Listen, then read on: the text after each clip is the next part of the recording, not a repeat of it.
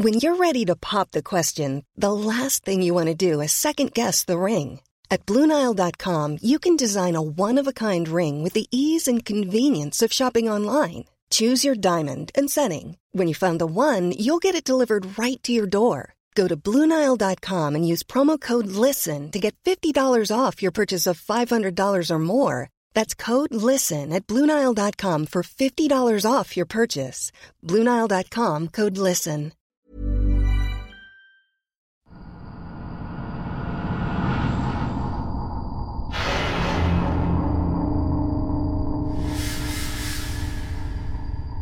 Kumunoy.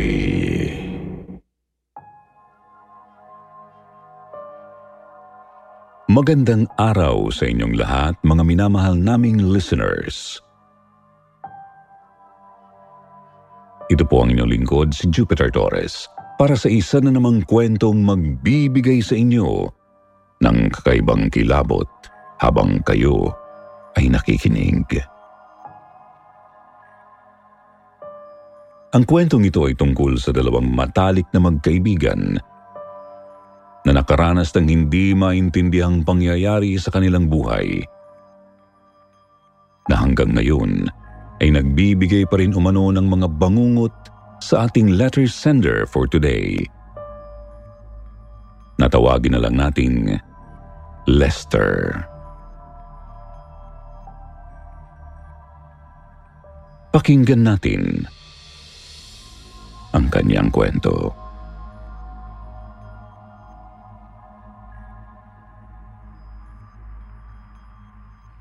Isang magandang hapon po sa lahat ng nakikinig ngayon dito sa Sitio Bangungot. Itago niyo na lang po ako sa pangalang Lester. Isang 54 anyos. Isa po akong dating bisor sa isang pharmaceutical company pero ngayon ay namamalagi na lang sa bahay namin ng asawa ko dito sa Silang, Cavite. Matagal na po akong tagahanga ng inyong mga channel dahil ang mga contents po ninyo ang palaging kasakasama ko kahit sa oras ng trabaho. Kapag nakikinig po kasi ako sa inyo ay ginaganahan ako sa aking mga ginagawa. Ganon din ang mga kasamaan ko.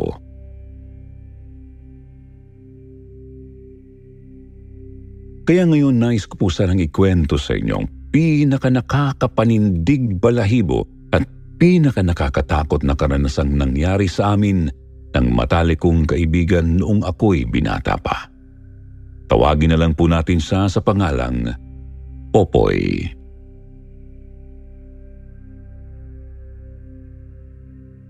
Hindi ko na ho matandaan pa kung ano ang eksaktong taon kung kailan nangyari ang kababalagang yon sa buhay ko.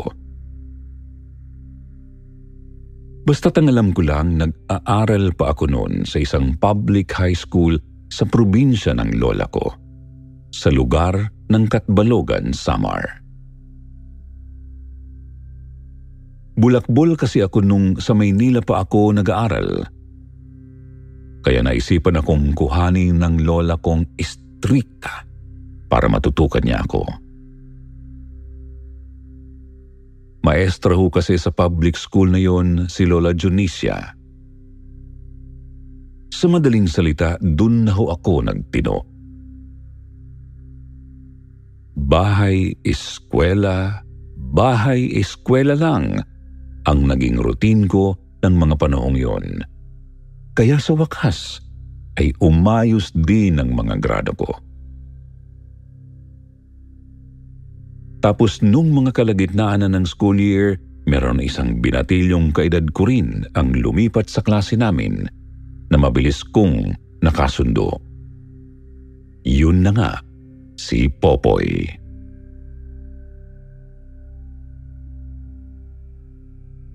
Sir Jupiter si Popoy na huyata ang isa sa pinakamatino at pinakamatalinong estudyanteng nakilala ko. Late na ho nag-enroll noon pero mabilis siyang nakahabol sa mga leksyon namin at talagang grabe ang paghanga ko sa kanya. Lalo pat alam kong di sa tulad ko noong maswerteng apo ng isang guro.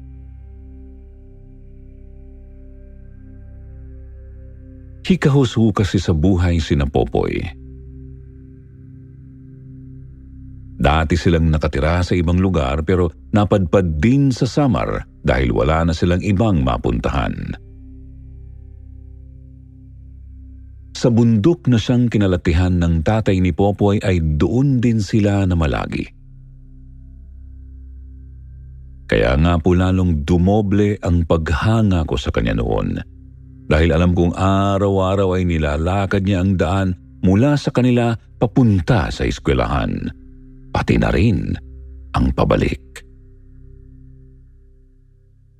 Dahil ho doon walang pagdadalawang isip na nirigaluhan ko siya ng mountain bike na galing mismo sa inipon kong baon na sobrang ikinatuwa ni Popoy.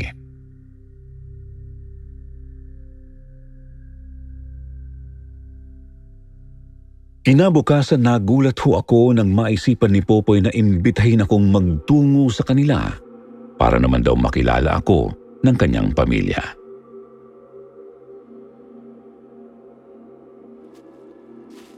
Kaya lang ano, pre, maliit lang at saka lang sa kawayan ng bahay namin ha, medyo nakakahiya sa'yo. Ano ko ba pre? Ba't naman mahihiya? Eh, presko nga ng bahay ninyo. Saka maliit lang din naman ang bahay namin sa Maynila, no? Yung kay Lola lang ang maganda-ganda. Eh, di kung ganun, di tara na. Nakapagpaalam ka naman na sa Lola mo eh.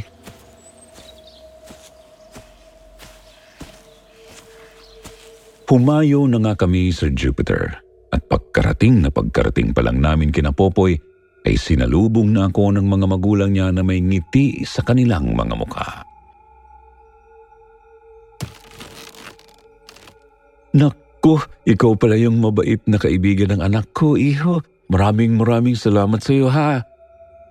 Oo nga, malaking tulong talaga yun, iho. Maraming salamat talaga.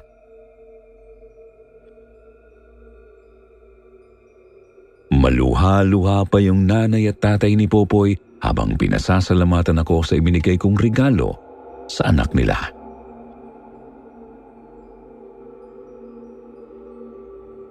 Wala, wala hong naman yun, Aling Ditas, Mang Rene. Matalik na kaibigan ko si Popoy.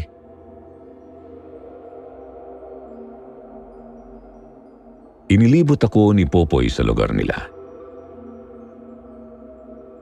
Kala ko talaga ay sila lang ang nakatira doon. Pero halos isang buong komunidad din pala sila sa lugar na yon. Sa bagay ay maaliwalas naman dun eh. Maraming puno kaya sariwa ang hangin.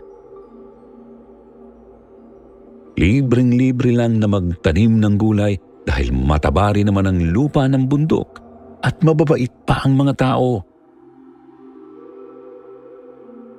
Malayo nga lang sa kabayasnan pero naisip ko noon kung magkataong kailanganin kong tumira doon, hindi ako magre-reklamo.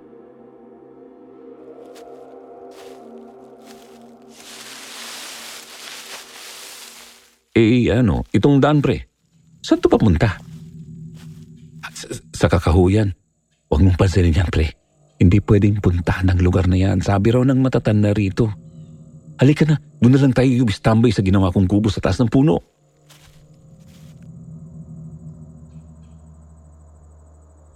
Maglalakad na sana kami ni Popoy noon paalis. Kaya lang ay bigla naman hong may humila sa laylayan ng damit ko. Isang bata yon na medyo marungis ang hitsura. Kung tama ang pagkakatanda ko eh, naglalaro ang edad ng batang yun mula apat hanggang aning na taong gulang. Patpatin ho yung bata. Halos butot bala tapos may iminumuestra siya sa akin.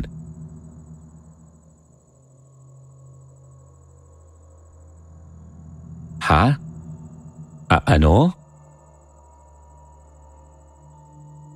Hindi ko maintindihan kung ano yung sinasabi ng bata.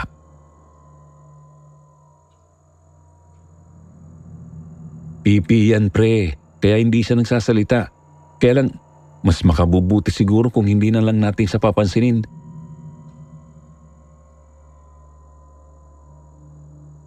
Nagtaka naman ako sa sinabi ni Popoy. Bakit naman pre? Kawawa naman tong bata oh. Parang may itinuturo siya dun sa may kakahuyan.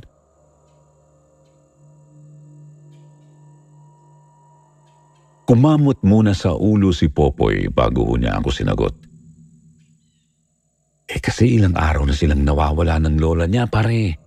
Kaya nung may nakakita sa kanya na pag-alagala rito sa amin, wala nang pumapansin sa kanya. Yun kasi ang sabi ng matatanda rito. Hindi ko rin alam kung bakit. Ang sabi ni tatay, wag na raw kaming magtanong basta't sumunod na lang daw kami.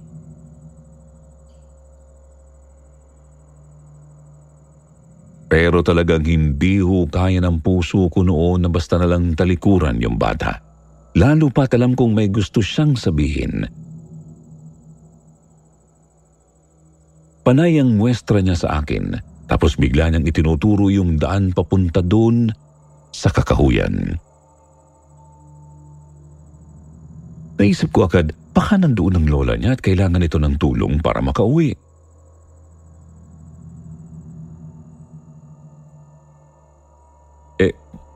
Pare, ako na lang ang sasama rito sa bata. Nakakaawa naman eh.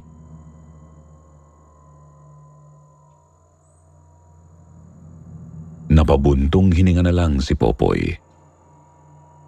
Sa huli wala rin ho siyang nagawa dahil ayaw niya namang pabayaan akong mag-isang pumunta doon sa loob ng kakahuyan. Lalo't hindi naman ako taga doon.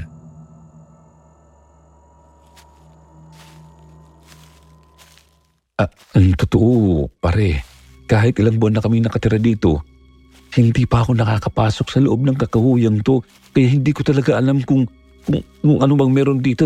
Parang kinatatakutan to ng mga tao. Baka kasi may mababangis na hayop dito, pre. Mag-ingat na lang tayo. Pero umiling ho si Popoy sa sinabi ko. Tapos nagkwento siya habang sinusundan namin sa paglalakad yung bata.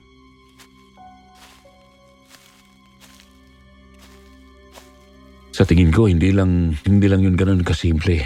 Minsan kasi pare, may naririnig kaming mga boses mula dyan sa loob ng kakahuyan na tinatawag kami. Parang, parang inaaya at inaakit kaming pumasok dito sa loob. Kapag ganun, hindi na lang namin pinapansin dahil yun ang mahigpit na bilin sa amin ni tatay. G- ganun ba? Dapat sinabi mo agad. Bumalik na kaya tayo. Baka kasi mapagalitan ka. Te- teka, nasan na yung bata?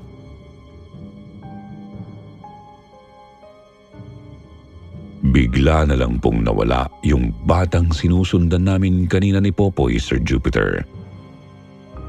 Kaya nag-alala ako na baka inatake na ito ng mabangis na hayop. Hanap kami ng hanap ni Popoy sa kanya hanggang sa hindi namin namalayang nakalayo na rin pala kami mula dun sa Pukana.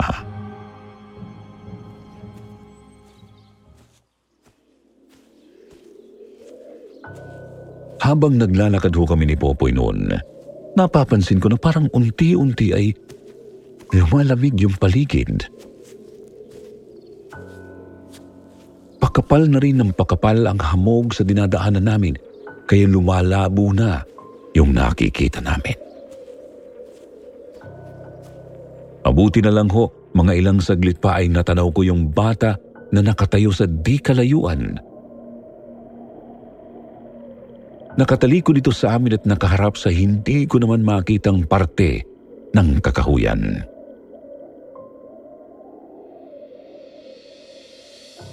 Bata! Bata! Hindi ka na, balik na tayo! Sinagawan ko yung bata pero hindi ho ito lumingon sa amin. Ang ginawa ho ni Popoy ay nilapitan na lang ito kaya sumunod din ako. Yumuko si Popoy at inakmang bubuhatin niya yung bata. Pero laking gulat na lang naming pareho nang bigla siyang itinulak nito. Sobrang bilis ho ng pangyayari. Nakita kong ngumisi yung bata nung nahulog si Popoy doon sa parang malalim na putik sa harap ng kinatatayuan ng bata. Na ngayon lang namin napansin dahil sa sobrang kapal ng hamog.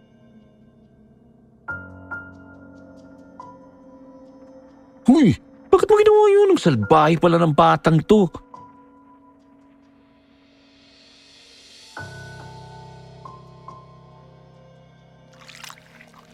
Sinubukan kong iabot kay Popo yung kamay ko para tulungan siyang makaalis dun sa putikan. Tutal halos hanggang bewang lang naman niya yon.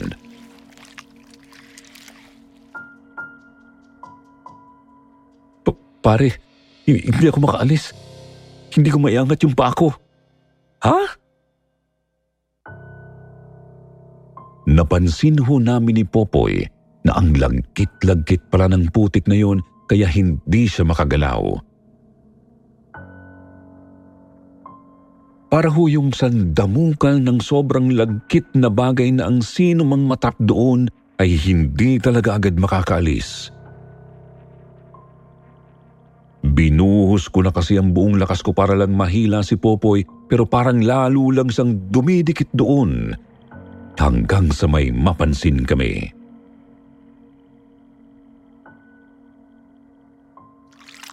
Pare, bakit Parang imbis na umangat ka dyan, eh, lalong lumalalim ang pagkakalubog mo. Oo nga pare, lumulumog ako kumunoy yata ito. A- ano? Kumunoy? Ah, anong gagawin natin pre? Tatawag ako ng tulong. Pagkasabi ko noon, Mom deserves the best, and there's no better place to shop for Mother's Day than Whole Foods Market. They're your destination for unbeatable savings, from premium gifts to show-stopping flowers and irresistible desserts. Start by saving 33% with Prime on all body care and candles. Then get a 15-stem bunch of tulips for just $9.99 each with Prime. Round out Mom's menu with festive rosé, irresistible berry chantilly cake, and more special treats. Come celebrate Mother's Day at Whole Foods Market. Hiring for your small business? If you're not looking for professionals on LinkedIn, you're looking in the wrong place. That's like looking for your car keys in a fish tank. LinkedIn helps you hire professionals you can't find anywhere else, even those who aren't actively searching for a new job but might be open to the perfect role. In a given month, over 70% of LinkedIn users don't even visit other leading job sites. So start looking in the right place. With LinkedIn, you can hire professionals like a professional. Post your free job on linkedin.com slash people today. bigla na lang ho kaming nakarinig ng nakakatakot at napakalalim na boses na umulingaw-ngaw sa buong paligid.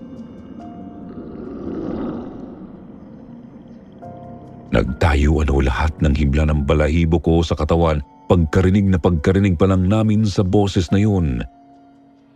Lalo na nang napansin kong wala naman pala sa tabi ko yung bata kanina.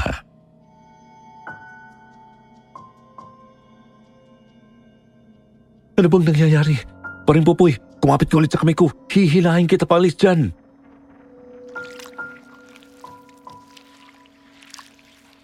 Kitang-kita ko ho ang takot sa mukha ni Popoy nang abutin niya ang kamay ko. Ginawa ko ho ang lahat. Halos pumutok na nga ang ugat ko sa kahihila kay Popoy noon mula sa kinalalagyan niyang putik. Pero wala pa rin po yung naging epekto. Para siyang unti-unting nilalamon noon. Gusto ko sanang tumakbo para humingi ng tulong pero hindi ko magawang iwanan si Popoy lalo na't ng mga sandaling yun ay hanggang dibdib na niya ang nakalubog. Kitang-kita ko pa ho nang biglang parang kumukulo yung putik at nagbuga ng napakabahong amoy. Natakot ako noon. Bata pa rin naman ako ng mga panahong yun kaya talagang nagblanko ang utak ko at hindi ko na nagawang mag-isip ng tama.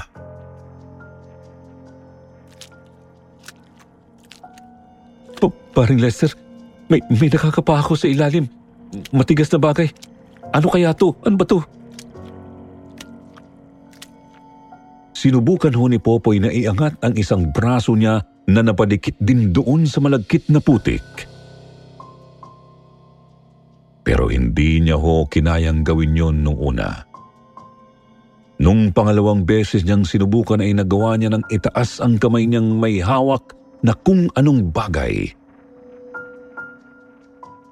Mahaba yun, parang kahoy. Pero nang matitigan naming maigi kung ano yun, halos mangilabot ho kaming pareho.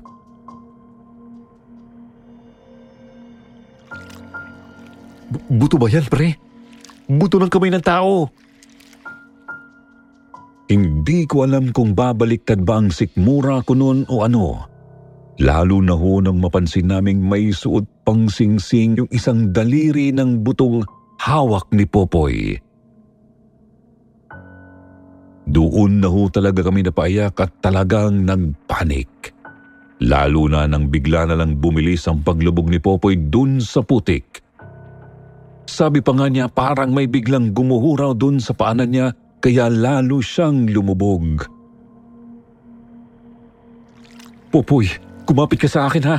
Huwag kang bibitiw sa akin, pre.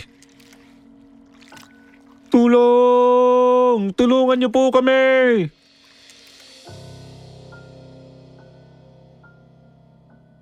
Sa pagkakataong yun ay pareho na ho kaming sumisigaw at humihingi ng tulong. Pero hindi namin maintindihan kung bakit parang walang nakakarinig sa amin. Hindi ko talaga binitiwan ang kamay ni Popoy kahit na halos magkandadulas-dulas na ako sa paghila ko sa kanya. Muntik pa nga ho akong mahulog sa kumunoy noon pero hindi pa rin ako tuminag. Paring Lester, bi- bitiwan mo na ako. Madadamay ka. Bitiwan mo na ako. Maya-maya ho ay pilit nang inaalis ni Popoy ang pagkakahawak ko sa kamay niya. Sa pagkakataong yun ay ulo na lang ho talaga niya ang nakalutang sa kumunoy.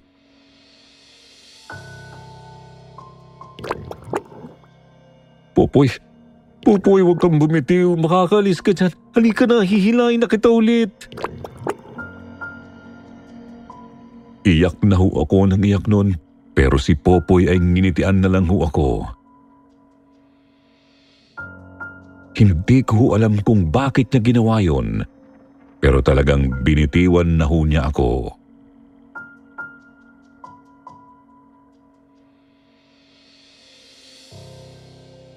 Sobrang bilis na ho ng paglubog niya dun sa kumunoy. Para ho talaga siyang bumubulusok pababa. Hanggang sa hindi ko na nga ho matanaw pa si Popoy. Tuluyan na ho siyang nilamon ng kumunoy. Popoy! Paring Popoy!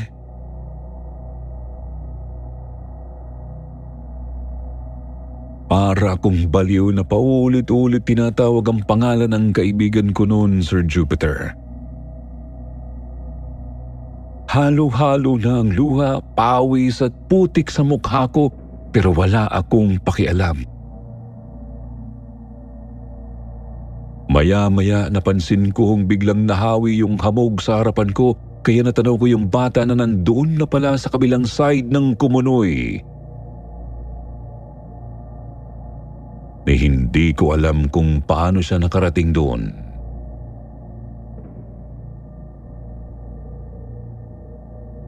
Kitang-kita ko ho, Sir Jupiter, na bigla akong inisihan nung bata.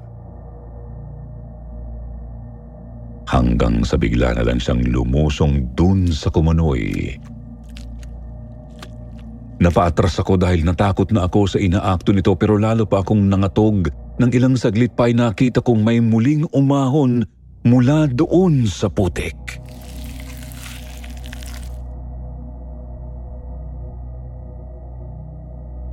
Anong klaseng nilalang ka? Hindi ka tao!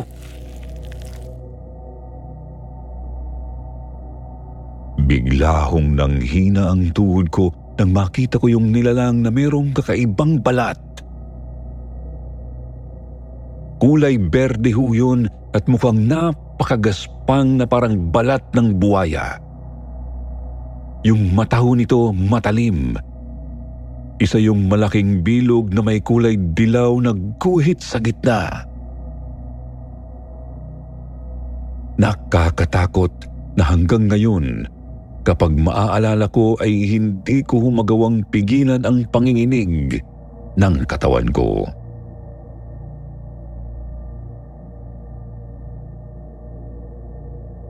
Maya-maya ho bigla ko na namang narinig yung malalakas na pagtawa na parang tumatalbog ang tunog sa matataas na puno sa paligid ko. Dali-dali ho akong tumakbo. Takot na takot ho ako na baka isunod ako ng nilalang na yon kay Popoy.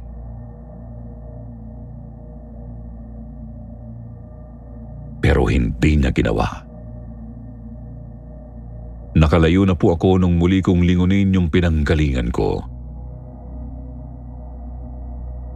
Sa pagkakataong yun ho nakita kong hindi na nakalusong yung nilalang doon sa kumunoy dahil nakatayo na ho siya noon sa tabi nito. Bagamat hindi ko na ho gaanong mailalarawan ang itsura nito dahil unti-unti na naman siyang natakpan ng makapal na hamog.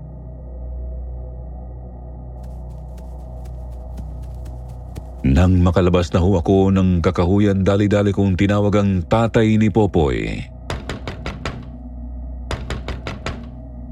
Mang Rene, Mang Rene, si Popoy ho nahulog sa kumunoy.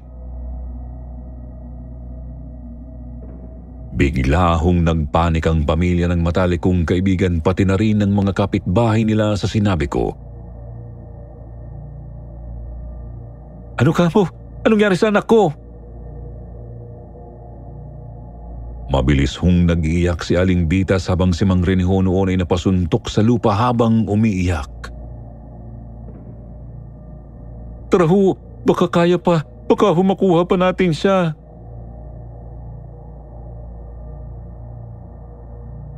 Umiiyak akong nakiusap sa kanila pero hindi na nila ako pinansin pa.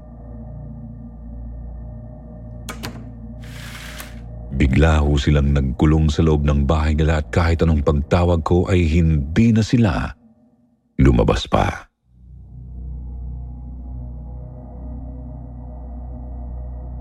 Mas mabuti pa, umuwi ka na sa inyo, bata. Isa sa mga kapitbahay ni Napopoy ang sumita sa akin. Huwag na huwag ka nang babalik dito. Sinuwerte ka na ngayon kaya magpasalamat ka. Umalis ka na. Bakit po ayaw niyong tulungan si Popoy? Baka may salba pa po natin siya. Pero umiling yung kapitbahay nila. Hindi mo alam kung anong klaseng kababalaghan ang bumabalot sa kakahuyang yan. Hindi lahat kasing swerte mo na nakalabas pa ng buhay at buong buo mula dyan. Masyadong maramot at salbahe ang engkantong nagbabantay sa bundok na to, kaya mag-iingat ka.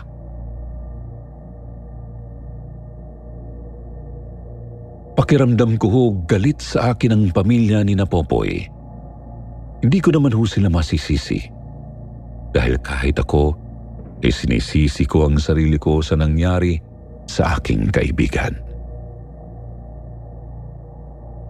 Kung hindi sana ako nagpadala sa awa ko dun sa bata, hindi sana nangyari yon. Hanggang ngayon ho ay nakukonsensya pa rin ako kapag naaalala ko ang mga nangyari.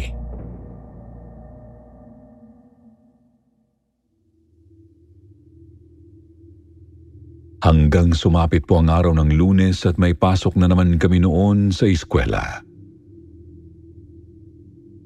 Akala ko magiging malaking balita sa eskwelahan namin yung pagkawala ni Popoy. Lalo na't mabilis pa namang kumalat ang balita sa amin nung araw. Pero nagtaka ho ako dahil parang normal naman ang lahat nung pumasok ako. Pupoy, salamat pala sa pagpapahiram nitong notebook mo kahapon. Ito na ulit oh. Napalingon ho ako sa likuran ko nang marinig kong tinawag ng isa sa mga kaklase namin ang pangalan ni Popoy. At sobrang gulat ko ho nang makita ko siyang nakaupo sa dati niyang upuan.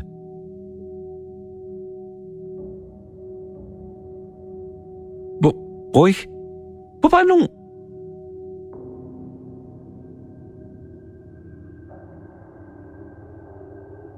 Hindi ko na ho natuloy noon ang pagtatanong ko sa kanya nang bigla na lang niya akong sinenyas ang tumahimik. Nakangisi siya sa akin na parang nang iinsulto at ang yabang-yabang ho ng dating niya.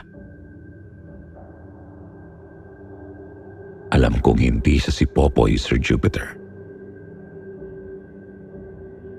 Alam kong hindi siya ang kaibigan ko Lalo na nang makita kong suot-suot nito yung singsing na nakasuot din sa daliri ng kalansay na nakuha ni Popoy sa kumunoy. Imposibleng si Popoy yon dahil nakita ko hong nilamon siya ng kumunoy. Sigurado ako, katawan niya lang ang kasama namin, pero hindi ang buong pagkatao niya. Tulad na rin ng panggagaya ng nilalang na yon sa itsura ng batang pipi para lang siluin kami papunta sa loob ng kakahuyan.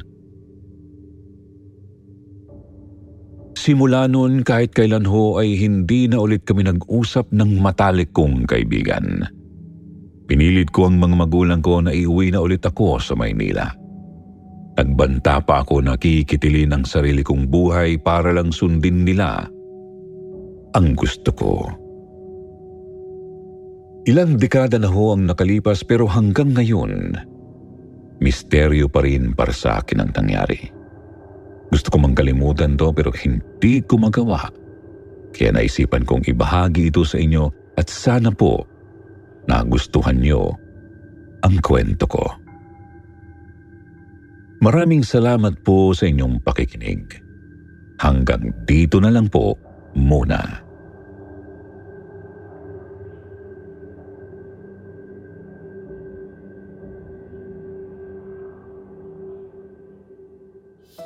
At syempre, hindi tayo matatapos kung wala ang inyong favorite portion. Shout out kay Kane, Lay Mendoza, Simply Ann, Jennifer Tomabing, Vanessa Justo, Filipina Espinola. Shout out din kay Rowena Timbal, Mayumi Makisig, Hanford de los Reyes, Eugene Kadag, Hollands Amper, Conchita Diagan at Mary Rose Tadea.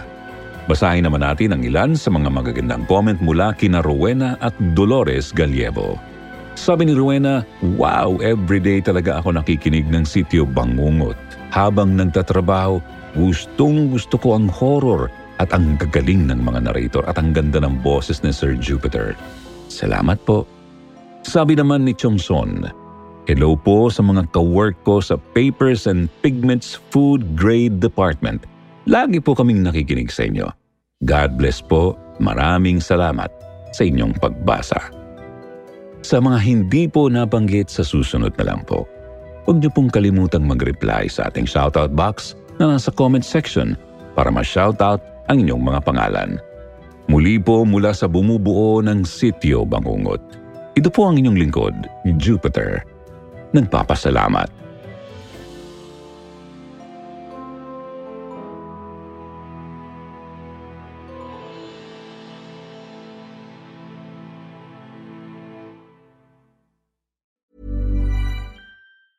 Even when we're on a budget, we still deserve nice things. Quince is a place to scoop up stunning high-end goods for 50 to 80% less than similar brands. They have buttery soft cashmere sweaters starting at $50, luxurious Italian leather bags, and so much more. Plus, Quince only works with factories that use safe, ethical, and responsible manufacturing. Get the high-end goods you'll love without the high price tag with Quince. Go to quince.com/style for free shipping and 365-day returns.